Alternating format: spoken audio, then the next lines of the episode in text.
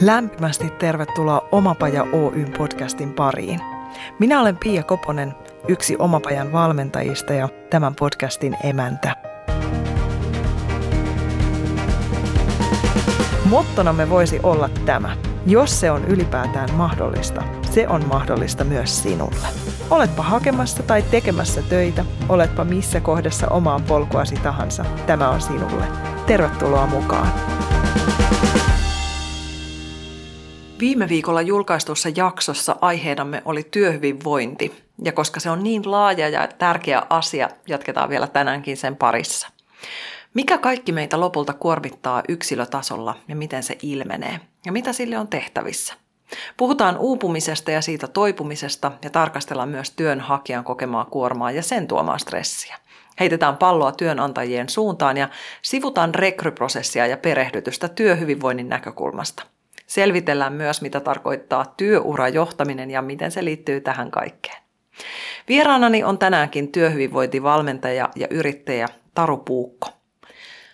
Taru, sä nostit aiemmassa keskustelussamme kaksi hyvää ja oleellista teemaa käsittelyyn. Ensiksikin vireystilan tunnistaminen, eli ylivire, alivire ja sitten se hyvä sopiva vire. Ja toiseksi totesit, että kun me tunnistetaan sen väsymisen ja kuormittuneisuuden tila, niin sitähän tilaa on rakennettu jo pidemmän aikaa. Jatketaan tästä tänään.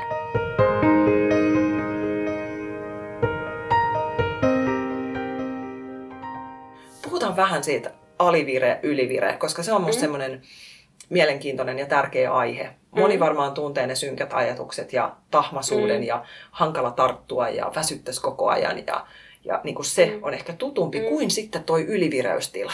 Koska sehän on monelle sitten, varsinkin tässä puhuu ekstoipuva suorittaja, perfektionisti, mm. niin se on aivan ihana tila, koska mm. silloin saa aikaan. Mutta mm. sitten ne kierrokset saattaakin niin kuin jumittaa sinne yläsäveliin sille, että ei edes huomaa, että korvissa tinnittää. Niin. Äärimmäisen hyvä hyvä aihe, mihin tarttua, koska monesti esimerkiksi me niin kuin unohdetaan se, ja jos nyt viedään ihan sinne vaikka niin kuin työ, työelämäkontekstiin tätä keskustelua, että meillä voi olla ihan super ihana ja kiva työ.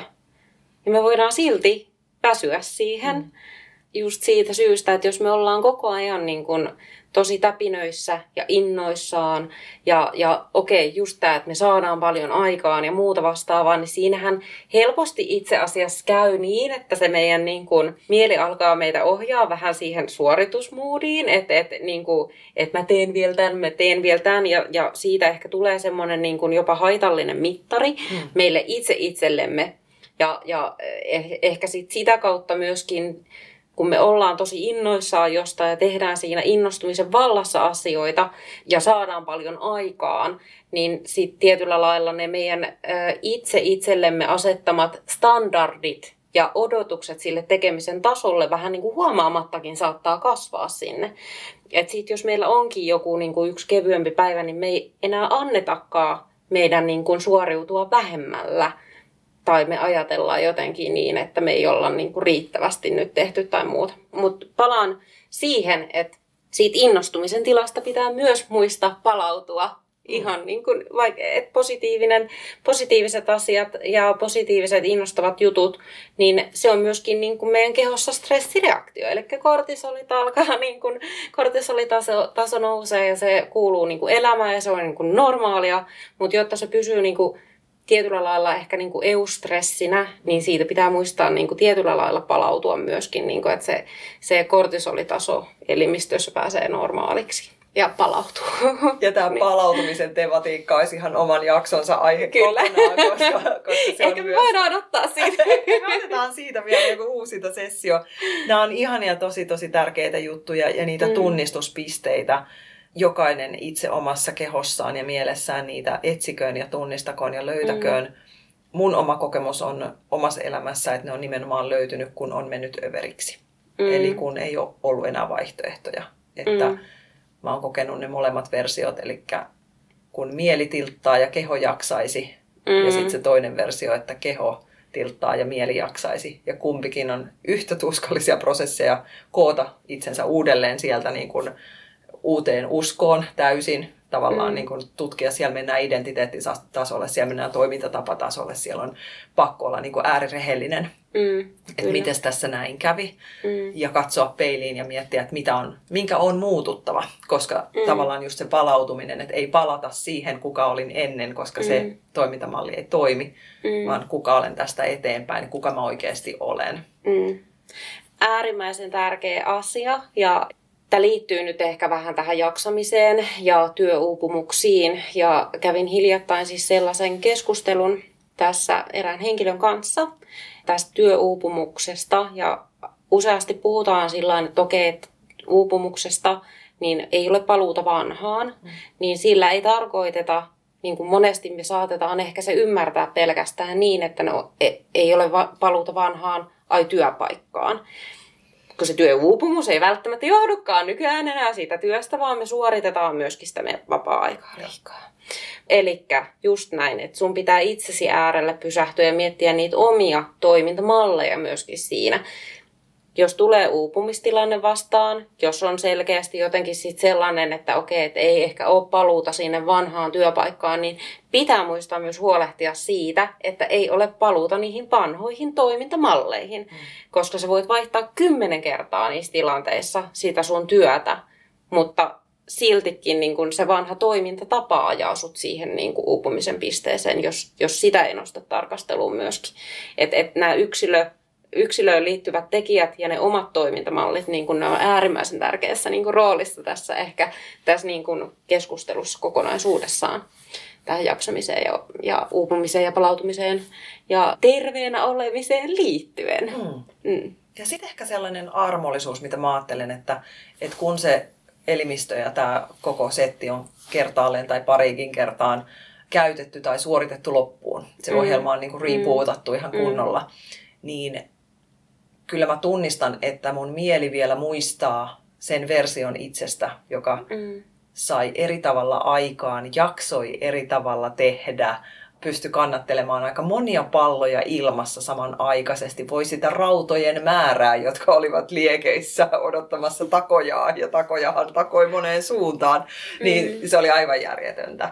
Mm. Et toisaalta en edes siihen ehkä haluaisi palata, mutta välillä se peikko nostaa, että et vertaa mm. siihen, että mitä nykyään pystyy. Että ikään kuin sitä kuminauhaa on venytelty riittävän monta kertaa, niin sitten kun se on napsautettu poikki, siihen laitetaan se solmu, niin se ei veny yhtä kauas. Mm. Ja sitten jos se räpsähtää vielä poikki, taas tulee solmut, se ei veny sitäkään vähää. Eli sitten tämmöinen, niin. niin mitä työelämässä arvostetaan, kykyä joustaa, niin mm. tämä on myös mun mielestä myös ansan paikka, voi olla, Kyllä. tai miinakenttä, että se herkkyys sille, just niille signaaleille, mm. mm. että ei lähde enää räpsäyttämään omia kuminauhojaan. Tai jos räpsäyttää, niin minkä vuoksi? Just, just näin. Ihan loistavaa. Ja just toi liittyy niin tuohon omien rajojen asettamiseen ja hiljaisiin signaaleihin ja ehkä niin kuin tietyllä lailla kun me puhutaan resilienssistä, eli niin kuin tästä meidän niin kuin paineen sietokyvystä tai stressin mm. sietokyvystä tai whatever, miten sen nyt haluaa sanottaa siis, niin tämmöinen ihminen, so, ihmisen sopeutuvaisuus, niin se voikin kääntyä hyvästä ominaisuudesta itseään vastaan, koska me juurikin, jos me ollaan siellä niin kuin jatkuvasti siellä ihan niin kuin ylärekisterissä vedetään, niin kuin menee satalasissa, 120 lasissa tai mm. miten nyt ikinä tehdäänkään, niin minkä takia siinä tilanteessa on niin vaikea välttämättä tunnistaa niitä hiljaisia signaaleja tai ymmärtää sitä omaa niin kuin jaksamista, niin, niin on se, että me tullaan resilientiksi myöskin sille tilanteelle. Mm. Eli me, me opitaan juurikin siihen, niin kuin sä, sä tuossa sanoit, että se nostaa välillä sieltä niin kuin päätään se suorittaja ja se niin kuin, tosi high performance niin kuin, tyyppisesti niin kuin eletty elämä. Joo. Ja, ja että millä tasolla ollaan menty.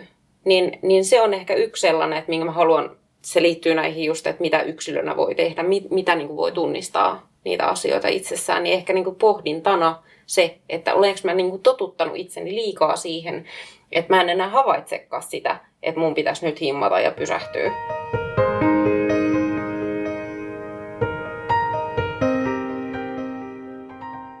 En malta olla nostamatta tässä kohtaa työnhakijan näkökulmaa, koska se on yes. musta aihe, josta puhutaan aivan liian vähän. Ja sitä lakastaa jotenkin syrjään, vaikka se pitäisi olla otsikoissa isolla, koska se minkälaisen jatkuvan kuorman alla ihminen joka hakee töitä ja saa niitä tyrmäyksiä mm. ja ovet ei aukee ja, ja lähtee se oman osaamisen kyseenalaistaminen, joka on myös kuormittavaa, mm. mutta myös se epävarmuus, ehkä taloudellinen epävarmuus, koko mm. se setti, mitä siihen liittyy. Ehkä se, että sut on irtisanottu, joka myöskin jättää omat jälkensä, se jää mm. täysin tyhjän päälle, ei ole mitään tämmöistä niin kuin tukea siinä kohdassa. Se on mm. hirveä stressi ja samaan aikaan sun pitäisi olla täysin pätevä ja sujuva sanainen esittelemään se kuinka hyvä sä olet jossain ja, ja toistuvasti luoda tällaisia myyviä lausekkeita siitä, mihin kaikkeen sinä niin kuin osaamisellasi voit yltää, mitä sinulla on mm. tarjota. Mm. Se ristiriita tuo myös stressiä. Kyllä. Ja siitäkin pitäisi palautua. Ja se on, ethän sä ole työkykyinen töihin mennessäsi, jos, jos tätä ei huomioida. Niin, Toi on äärimmäisen hyvä ja äärimmäisen tärkeä aihealue nostaa tähän tarkasteluun. Että et just näin, että toki, että mitä me voidaan itse tehdä siinä tilanteessa, kun me ollaan niin kuin työttömänä, työnhakijana, tai no itse asiassa me voidaan olla työnhakijana, vaikka me oltaisiin töissäkin. Mm. Ehkä molemmissa tilanteissa voi olla tosi kuormittava tilanne, kun me ollaan työnhakijoita. Mutta et, et just toi se turhautumisen käsittely, se ehkä, että sä et saa palautetta tavallaan niistä tilanteista, missä sä oot, ja, ja semmoinen niin kuin, tietynlainen positiivinen kannustus aika monesti ehkä niin kuin, puuttuu sitten kuitenkin siinä. Varsinkin jos ollaan vaikka semmoisessakin tilanteessa, että ö, ollaan vaikka vaihtamassa työpaikkaa, ja me ei voida olla avoimia siitä mm. siellä organisaatiossa, missä me työskennellään silloin, niin se on ihan hirveän kuormittava tilanne mutta myöskin niin kuin siis silloin, jos on ihan puhtaasti semmoinen, että ei ole tällä hetkellä työtä ja, ja hae työtä. Se on tärkeä aihealue, niin kuin mistä meidän pitää puhua, mutta yhtä lailla mun mielestä ehkä tässä niin kuin pitää kääntää sitten niin kuin sitä ajattelua sinne toiseenkin suuntaan, sinne organisaatioihin ja, ja tota, että minkälainen niin kuin kyky organisaatioissa ja siinä niin kuin re- rekrytoinnissa ja rekrytointiprosessissa on tietyllä lailla niin kuin ymmärtää se ihmisen niin kuin kokonaistilanne ja kohdata se ihminen ehkä ihmisenä ja niin kuin sitä kautta ehkä niin kuin rakentaa semmoista niin kuin hyvää kokemusta myöskin siitä, sille työnhakijalle. Kiitos kun sanot tuon. Se poluttaminen, perehdyttäminen, mm. miten monesti se mukaisen kiireen nimissä jätetään tekemättä tai tehdään vasurilla. Kyllä. kun me voitaisiin kulkea siinä rinnalla, rakentaa, tiedostaa, että kun rekrytään uutta, mm. niin rakentaa jo sinne prosessiin, niin kuin sä puhuit siitä, mm. että se on tärkeää ymmärtää, mitä, mikä liikahtaa, kun me lähdetään johonkin prosessiin, mm. mihin kaikkeen se vaikuttaa. Niin se mm. kokonaisvaltainen ymmärrys myös tossa. Kyllä. Kauanko se vie aikaa, että tämä henkilö, jossa rekrytilanteessa, haastattelutilanteessa ehkä nähdään se potentiaali ja samaan mm. aikaan nähdään, että nyt ei ehkä voimavarat ole ihan kohdillaan tässä kohtaa, mutta potentiaali on niin paljon, että me voidaan poluttaa sut meidän firmaan sisään. Mm. Ja sitten siellä olisi ne resurssit, osaajat mm. tekemässä sitä työtä. Kyllä. Tuettua perehdytystä, tuettua niin kuin, oven aukasua. Mm. Ehkä me saadaan mm. tulevaisuudessa Taru tämmöinen ammattikuva. Ehkä. Kokonaan, että, että sitähän voisi myöskin ulko, ulkoistaa mm. ja ostaa joltakin mm. yrittäjältä tällaista palvelua, mm. että siinä olisi se rinnalla kulku. Joo, ja siis just nimenomaan, että siinä vaiheessa, kun me tällä hetkellä aika iso osa organisaatioista on semmoisessa tilanteessa, että tekijöitä on vähemmän ja töitä olisi niin kuin vaikka kuinka paljon. Ja nyt puhutaan tosi paljon julkisuudesta julkisuudessa osaajapulasta, mutta mun mielestä meidän pitäisi puhua niin kuin osaamispulasta mikä meillä niin kuin yhtä lailla on tässä näin. Eli et, et, meillä ei vaan välttämättä ole, kun tämä maailma kehittyy niin nopeasti, niin meillä ei ole tällä hetkellä niin kuin sitä osaamista, mitä me tarvitaan niin paljon, mikä niin kuin edesauttaisi meidän niin kuin yritysten tavallaan sitä niin kuin kykyä kasvaa, kehittyä, ehkä niin kuin tulevaisuudessa kansainvälistyä ja, ja mitä kaikkea tämmöistä niin kuin tavoitellaan sitten ehkä niin kuin siellä yritystoiminnan saralla. No se siitä, se ei niin kuin sinällään liity tähän keskusteluun, mutta et just, just tavallaan se, että miten me voitaisiin niin kuin miettiä siellä myös siellä organisaatiossa sitä meidän niin kuin rekrytointia ja perehdytystä myöskin niin, että, että siinä vaiheessa, kun me löydetään se työntekijä, joka meille tulee, niin että se perehdytys olisi niin kuin myöskin hoidettu niin, että se ihminen ei ole ensimmäisen vuoden jälkeen niin kuin siinä uupumistilassa, koska se kuitenkin se alku pää siitä työsuhteesta, siinä on omat ja siinä on erilaiset kuormitustekijät kuin mitkä on siinä työsuhteen vaiheessa silloin, kun sä oot ollut viisi vuotta siellä hommissa Tämä. tai kymmenen vuotta siellä hommissa. Eli, eli tämmöinen käsite kuin työurajohtaminen on olemassa. Sitä ehkä tarkastellaan enemmän siitä näkövinkkelistä, tai on näin ainakin ollut, että tota, miten me autetaan ihmisten niin kuin eri elämäntilanteiden sovittam- yhteensovittamista sen työn ja vapaa-ajan ja kaiken niin kuin tämän puljaamisen kanssa. Että et kuinka niin kuin sitä tehdään. Mutta sitten niin kuin mun mielestä työuran johtamista ehkä sitten niin kuin pitäisi miettiä myös sieltä niin kuin hyvinvoinnin tekijän, nä- tekijöiden näkökulmasta. Että et me mietittäisiin vähän sitä työuraa, että missä vaiheessa ihminen on henkilökohtaisessa elämässään menossa – ja missä vaiheessa se on siinä työpaikassa ja siinä suhteessa, työsuhteessa menossa sen oman kuormituksen kanssa, jotta me voidaan niin kuin, niitä työhyvinvoinnin toimenpiteitä tai hyvinvoinnin toimenpiteitä tehdä myöskin niin kuin oikea-aikaisesti mm. ja oikealla tavalla niille ihmisille siellä. Et se on eri asia, että jos tota, mä oon nyt 34, jos mä tämän ikäisenä menen työsuhteeseen, kun sitten se ihminen, joka 60-vuotiaana aloittaa vielä työsuhteen. Meillä on niin kuin eri määrä kokemusta, meillä on ihan erilaiset niin kuin ehkä kyvyt ja tavat katsoa asioita. Toisella on enemmän elämäntuomaa kokemusta ja viisautta kuin meikäläisellä. Mulla voi olla sitten niin kuin taas toisenlaisia asioita niin kuin siinä omassa arjessa tällä hetkellä ja niin kuin siihen omaan tavallaan kokonaisuuteen niin kuin peilaten, että et missä asioissa me tarviin apua ja missä sitten tämä toinen tarvii apua tai oikeaa tukea, ehkä voisi sanoa näin.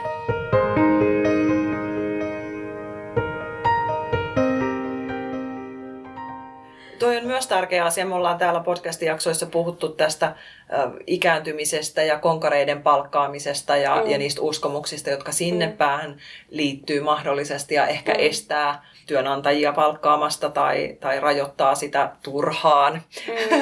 Mm. ja sitten toisaalta niin kun just se työhyvinvoinnin näkökulma kaikissa niissä vaiheissa ja sitten miten eri osa-alueet voi täydentää. Mutta tätähän tämä on. Mehän mm. puhutaan nyt elämästä, niin me puhutaan eri osa-alueista, eri vaiheista elämässä ja miten kaunista olisikin, mm. kun juuri toi, mitä mainitsit, että siellä olisi se kyky nähdä ihmiset omassa kohdassaan omaa elämää mm. ja silti nähdä se mahdollisuus sen yrityksen tai, tai työn vuoropuheluun, että ne mm. ei ole niin kuin pois sulkevia, että mikään tilanne ei yksiselitteisesti, että vaikka siellä olisi valtava lapsikatras kotona ja työnantaja mm. ajattelee, että no ei, ei, häntä emme palkkaa, koska hän on niin kuormittunut, mm. niin se ei välttämättä ole ollenkaan niin, vaan sieltä saattaisi tulla todella motivoitunut työntekijä Just työmaalle, näin. koska hän haluaa omaa aikaa, hän haluaa tehdä, toteuttaa itseään.